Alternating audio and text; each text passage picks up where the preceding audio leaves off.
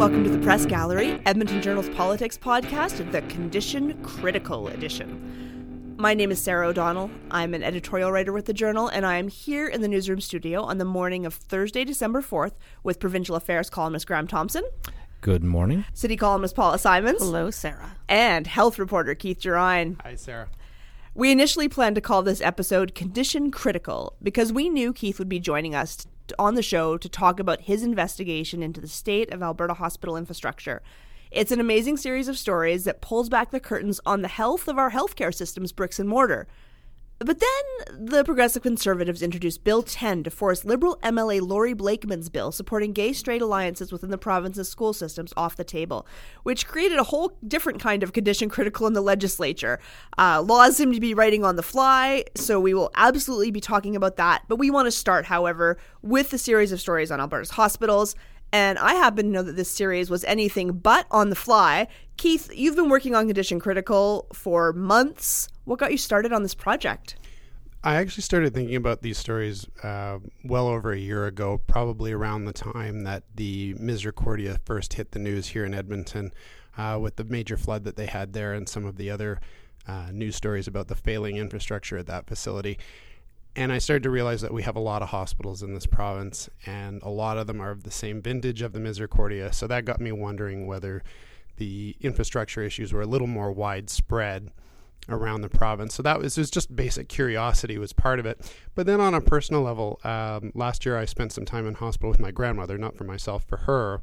Uh, and that hospital was the Foothills Hospital down in Calgary, which coincidentally was the place I was born 40 years ago. And just walking around there, um, as great the care that my grandmother was getting, and as amazing as some of the facilities at the Foothills are, the main treatment center there really looked not all that different from the time I was born. It was like walking back into the 1970s. And so, on a personal level, I wanted to know for the people that I care about what our hospital system is going to be going forward. If we really have all these infrastructure issues, what's the government's plan to deal with this? Okay, so you ended up studying 97 active treatment hospitals, and, and maybe you can explain what those are uh, in this province for your series. So, what did you find out? Were they were they much different from the foothills? Not really. I mean, what I found out was um, we have a lot of hospitals. A lot of them are old. A lot of them are starting to fall apart and showing some serious signs of breakdown. Uh, and then just investigating that, I started to wonder what is the government's plan? How does the government rate or decide which hospitals have priority for funding? And that led me to their, their rating system.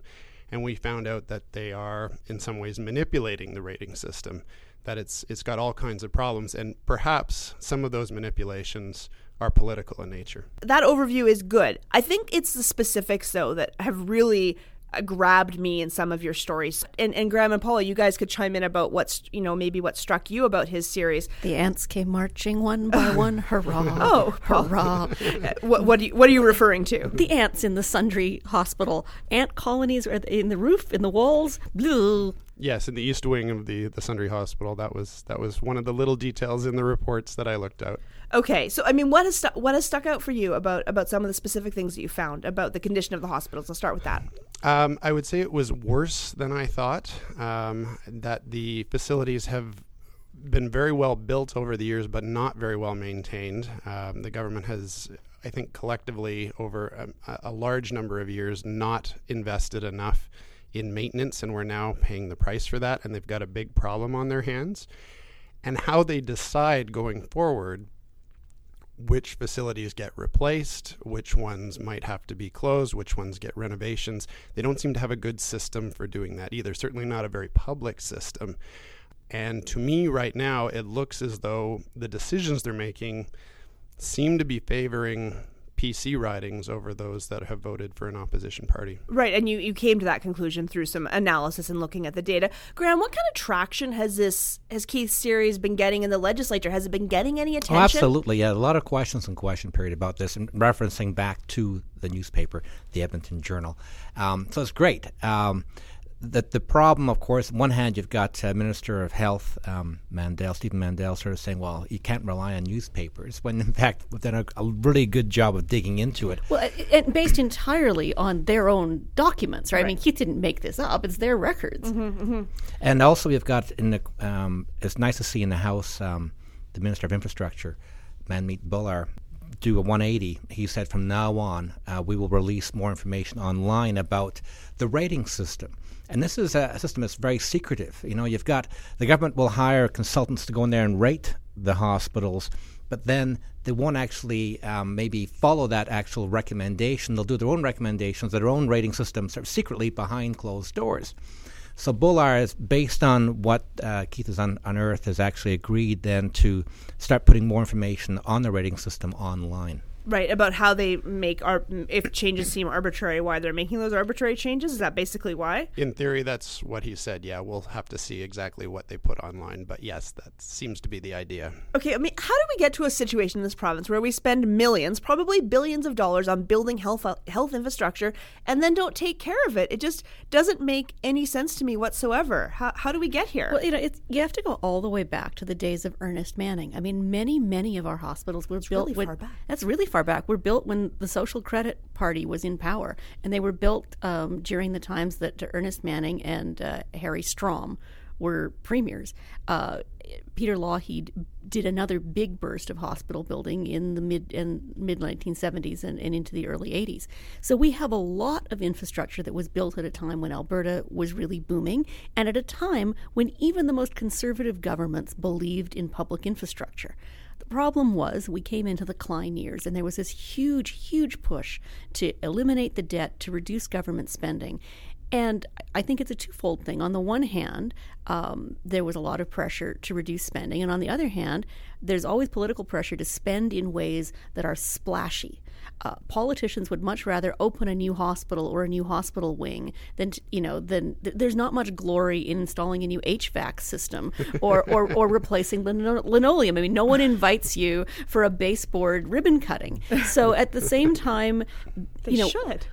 We were still we were still investing in some infrastructure, but it tended to be new infrastructure mm. and not in basic maintenance. And it's a funny thing in a province that prides itself on being conservative in a small c sense in government. We haven't conserved the legacy that Manning and Lougheed left here. So some of these buildings, you know, as Keith said, he was born at the foothills 40 years ago. I was born at the Royal Alex when it was brand new 50 years ago some of this infrastructure would have aged out anyway, and we would be looking at how to replace buildings that are 50 and 60 years old that were built during the height of the baby boom.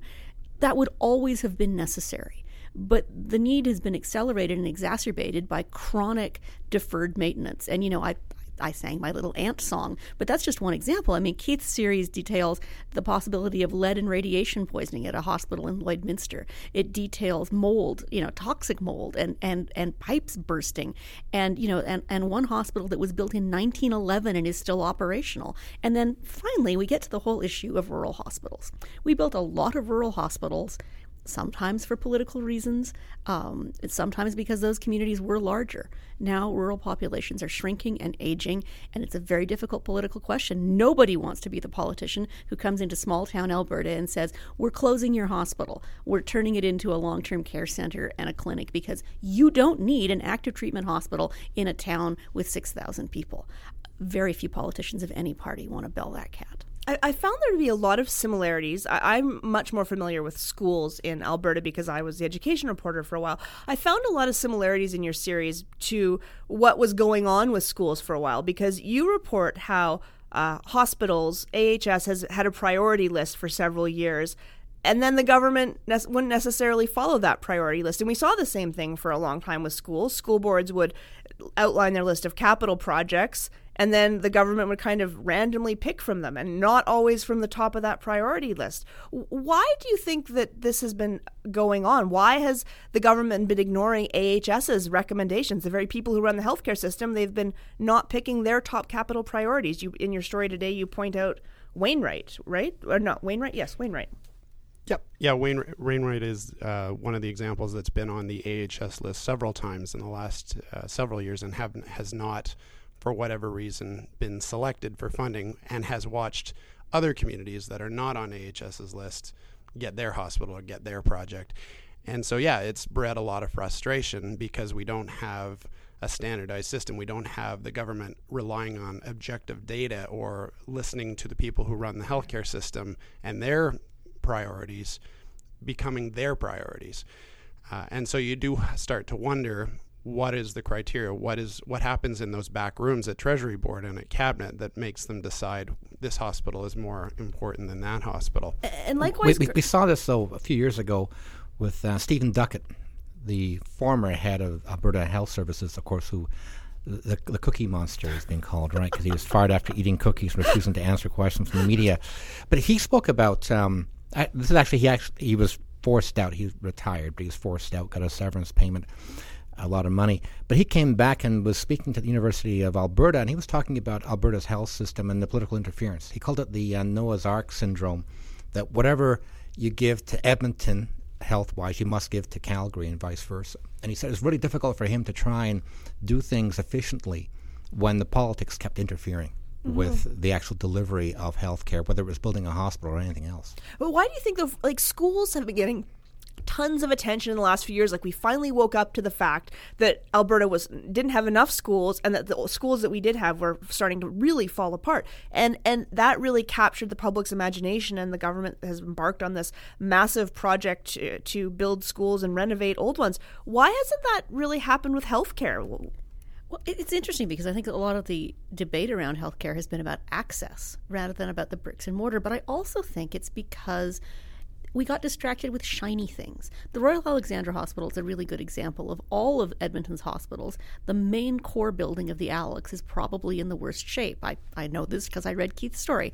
But I wouldn't have known it because when you look at the Alex from the outside, it looks fine. They've built all of these new facilities that are adjuncts to the main hospital building. So you look at the Lois Hole Pavilion for Women's Health, which is where I was at the Alex most recently for an appointment, and everything is new and beautiful and shiny. And so you think, well, well, the hospital must be in great shape. But it's the center core building where people are getting, you know, the, the bread and butter treatment that has really run down. It's the same, you know, you look at the Edmonton Clinic, you look at the Mazankowski Heart Institute, everything looks beautiful.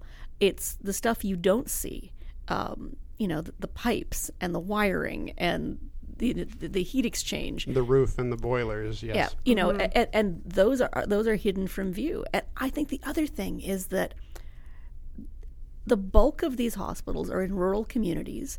Um, I've never been to Bassano. I've never been to.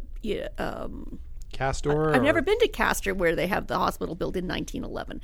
So I, I think also you know, the Calgary Herald and the Edmonton Journal mostly cover Edmonton and Calgary. And we don't always cover what's going on in far flung rural locations. And now we have a serious, serious problem because we've got all kinds of hospitals. We cannot realistically bring them all back up to fighting speed. And we are going to have to triage them. We are going to have to say, look, we need to consolidate some of these rural hospitals. People will get better health care if there's one regional hospital that has a bunch of doctors and a bunch of operating rooms than a whole bunch of tiny little hospitals that don't have enough staff and enough facilities.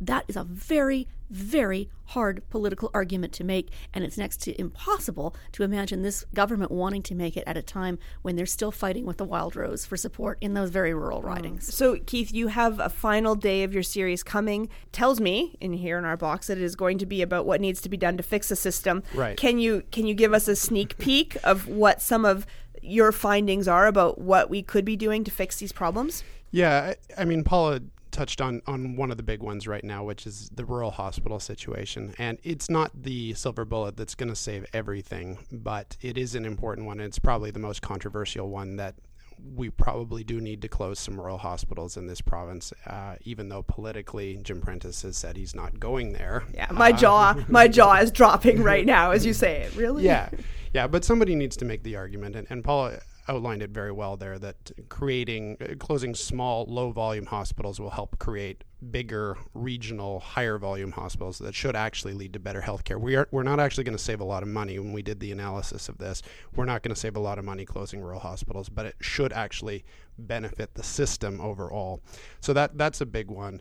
But in terms of the how the government manages this, they need to get a lot more transparent with their rating system, with how they make funding decisions.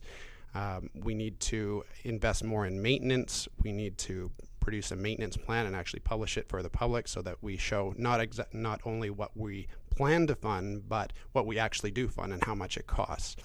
And so those are some of the recommendations that we'll be looking at. Oh, well, those sound like very common sense ideas, Keith. I look forward to, to reading those.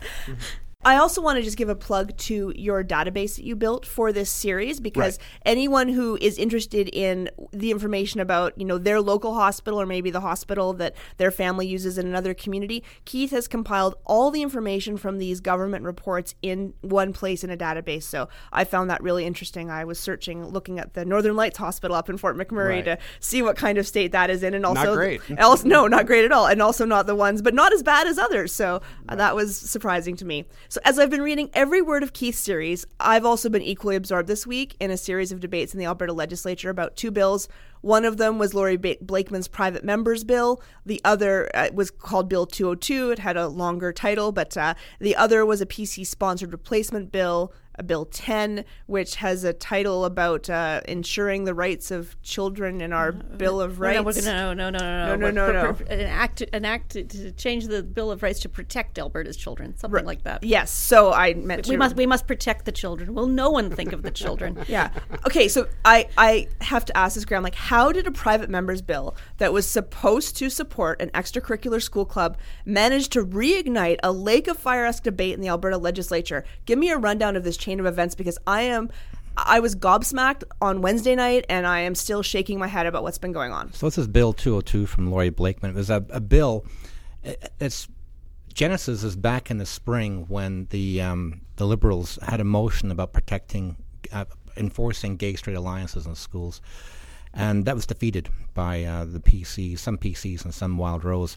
So the Liberals this fall brought it back under an actual bill this time, Private Members Bill 202, and that would um, say that when students want a gay straight alliance in school, uh, you know, an anti-bullying um, gay straight alliance in school, that the schools would have to say yes, we will actually have that club. We will support up. this club like Absolutely. any other school club, right? Because yeah, so th- there wasn't an option. The, uh, if students want it, they get it. That was the bill. But then the government realized that if this was a free vote in the House, and it'd be a free vote on this private members bill, that a lot of the members in the government side would likely vote against it. And it would look like that they are a bunch of homophobic bigots potentially. So so um, Prentice realized this is going to be a problem. So they thought, well, how do we avoid a discussion or a vote on Bill 202 that'll be potentially very divisive for their own government caucus? And that is, hey, we'll bring in our own bill. And then we'll, in a sense, uh, use our own um, majority to force through our bill over the Liberals. And so they began last week at an emergency meeting on Thursday morning to discuss how do we respond to the Liberals let's get our own bill. And then that day they announced there'd be another bill coming forward, Bill 10, their own bill on gay straight alliances and issues like that, human rights on gay issues. But they've forced it through. They were writing it last week, and when Prentice actually announced the bill would be coming in this week, he couldn't explain it. Well, first of all, he shouldn't be explaining it in great detail because that, that's a purview of the legislature. But also, he hasn't seen the bill at that point because they haven't written the bill. So it's written in a matter of hours, it seems, or days. And on Monday, they bring it into the House. And there's this bill that says basically if students want a gay straight alliance, they can get it. But if the school boards say no, you don't get it, then you got to go to court and actually go through a court of Queen's bench and, and spend potentially years and a lot of money in court. So imagine students doing that. So then the government realized, oh, this is not working out very well. So that was on Monday, and Wednesday, yesterday, they brought an amendment to that to right. bill saying basically school boards, um, if they do say no, the Minister of Education will make sure there's actually a gay straight alliance, but it might not be on school property. Right. And so then you get the issue from the opposition saying this is segregation of gay students from the main the main body of students. So in some ways, should the progressive conservatives not be acknowledge that you know they heard the criticism I think in, in our editorial we pointed out that it was a fatal flaw in the bill that it would force students to go to the courts for of, for God's sakes if they were denied the ability to form a gay straight alliance in their school. So they heard that, they acknowledged that, and they have tried theoretically to make the bill better. Yes, and, and like everything else they've done on this legislation, as Graham has so eloquently pointed out, they've made it worse. I mean, it is you know, we've been giving Prentice all this credit the last few weeks for all his great political strategy and his political smarts. I don't understand. I mean, all he had to do in this case was let Laurie Blakeman's bill come to the floor. It would probably not pass, and then it's history. Or you pass it and then you don't bother to proclaim it, you keep it tied up in regulations. And instead, they first of all they wrote this bill that made them look far more homophobic than anything that voting on Laurie's bill would have done. And last week and we then, talked about how the Wild Rose were the ones who had been tying themselves up in mm. knots over this issue. That's right. And then it's the conservatives who, you know, I mean, I would like to give Laurie Blakeman all the political, you know, strategic credit for setting this trap into which they fell, but I think she was as gobsmacked as everybody else at, at, at their reaction. And the amendment that they brought forward is so ludicrous, which they passed last night.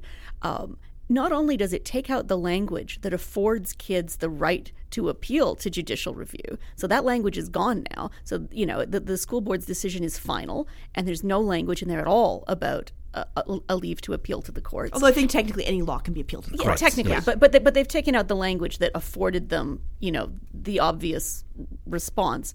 And then they've said if you want a gay straight alliance and your school board doesn't let you, um, we'll set one up for you at some other location. Well, for a rural student, where is that going to be? If if you go to a school in Bassano or Castor, uh, where are you going to go for your gay straight alliance?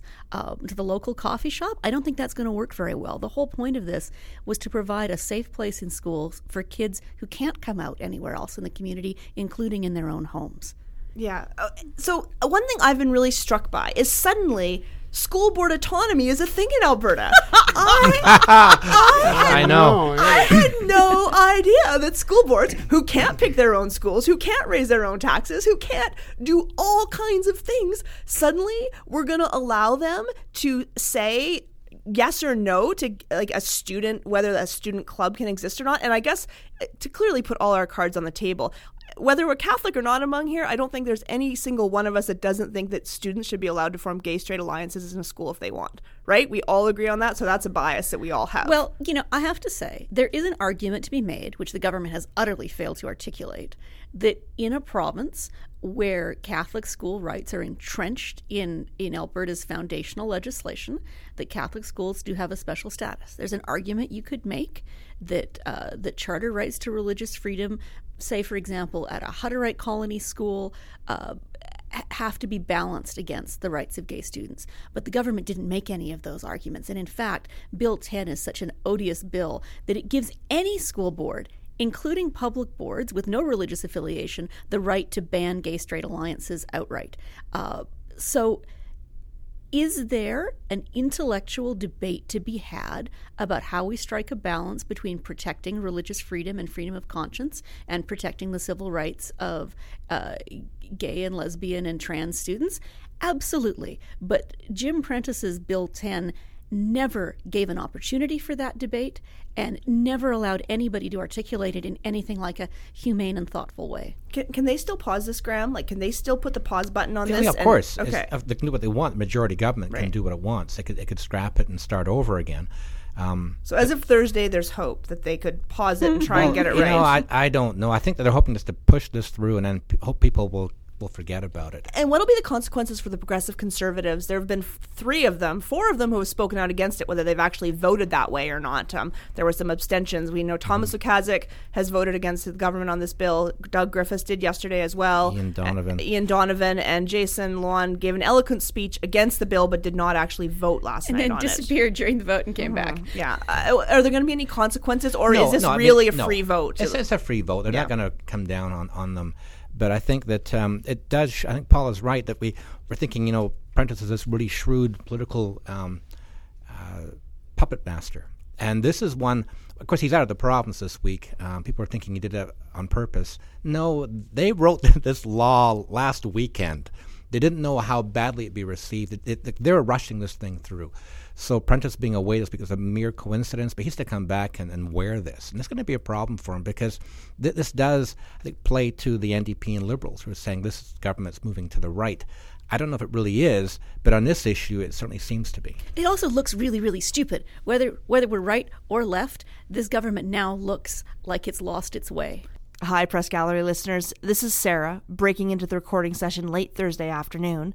I thought we needed to interrupt the smooth flow of the podcast because suddenly, this afternoon, Thursday, the government adjourned the legislature for the week without holding a third reading on Bill 10 after all. At about 4 p.m., Premier Jim Prentice held a news conference with MLA Sandra Jansen beside him and announced that the government will hit the pause button on the bill and talk to Albertans about it before it goes further. He said the bill has not been helpful to a difficult debate and took personal responsibility for the controversy. He offered no specifics, though, on what process the government will use to consult with Albertans on the bill, but you better believe that we will keep watching. Now let's get back to the podcast. I think Keith is about to say something witty. I, Well, I, noticed that uh, Prentice is meeting uh, New Jersey Governor Chris Christie today, and he knows something about getting out of sticky situations. Remember, he was that he had the And bridge building. He knows all about building. bridge Close, building. close that bridge into that town where there was a, a politician that he didn't agree with. That's with. the whole topic for another day. Why is he meeting with the New Jersey governor? Are they going to give us a pipeline? Anyways, we can we can go. Graham, I don't want us to get off track when it comes to time. We need to move to good stuff from the Right. gallery. Start us off, please. I was actually going to. Uh, I was reading a really interesting article in New Yorker about Angela Merkel, the German chancellor. But I thought, well, hold on. The thing that's really interesting this week is Keith's features on Yes. condition critical. And I thought, whoa, like, that is you got to read it. Like seriously, um, I knew there was political interference. I knew there was problems in the healthcare system, but Keith has done a really magnificent job of giving us actual details and examples of just what's actually going on out there. Not only the physical problems with the hospitals, the infrastructure, the maintenance, but also the political, the perceived political interference on what's actually going on. And the government right now doesn't seem to know really know how to answer the questions that are being raised. yeah. Okay, that's it. Good stuff's over. We all agree. Keith's series is the must read of the week. I've been taking it home and handing it to my husband every day and saying, "You must read this." Thanks, Graham, for that suggestion. Absolutely endorsed. Keith, you probably ought to recommend your own series, but you probably are too modest to do so. So, that do you have little- something? yeah, do you have something else you'd like to suggest for your good stuff? Yeah, it's a uh, a book by a guy named Matt Bai, who's the uh, political uh, writer for Yahoo News. Actually, used to be at the New York Times, and he wrote a book called "All the Truth Is Out: The Week Politics Went Tabloid," and it's uh, an examination of, in his view, the moment that American political coverage turned from coverage of issues to politicians' personal lives, and he sees that as in 1987, the presidential campaign of Gary Hart who was uh, caught in a sticky situation with a woman. And in, that moment, Matt Bai says that was when we see everything that came forward um, since that time with coverage of politicians' personal lives, sometimes trumping what's actually going on in the White House or Congress and so on. So, when did political coverage jump the shark? When basically. It, when it turned celebrity, yeah. ah, okay. And uh, that sounds like a, I haven't read that one. Yeah, Should I put it on my my Christmas list? I, I quite enjoy it. Anyone who enjoys political coverage and coverage of uh, how the media works in the United States and to some extent in Canada as well, um, it's a good one. Okay, fantastic. Thanks, Keith. I'll go next. I also have something from the US. It's from the New York Times. And because I write editorials, and I feel like I'm always trying to get better at writing editorials, I do read a lot of editorials from other newspapers. So I'm going to recommend something from the New York Times this week from December 3rd called A Search for Justice in the Eric Garner Case. It's an editorial uh, on the results of a Staten Island grand jury on that declined to lay charges against a New York City police officer who put a man by the name of Eric Garner in a chokehold and he died in police custody. This has prompted all kinds of protests in New York City in the last couple days. Mr. Garner was on the street selling loose cigarettes, and uh, for him to end up dead for that infraction is just absolutely appalling. And the reason I'm recommending this editorial is because it is very strongly worded, and I'm I'm and very clear and very persuasive. And I recommend I recommend it as a how to write a good editorial piece, and I'm going to be taking notes on this myself. Although I hope we don't ever have that kind of situation to write about here, Paula. Good stuff. Yes, I'm going to recommend something a little bit different. Um, uh, it's a novel called Radiance of Tomorrow by a writer from Sierra Leone named Ishmael Beah.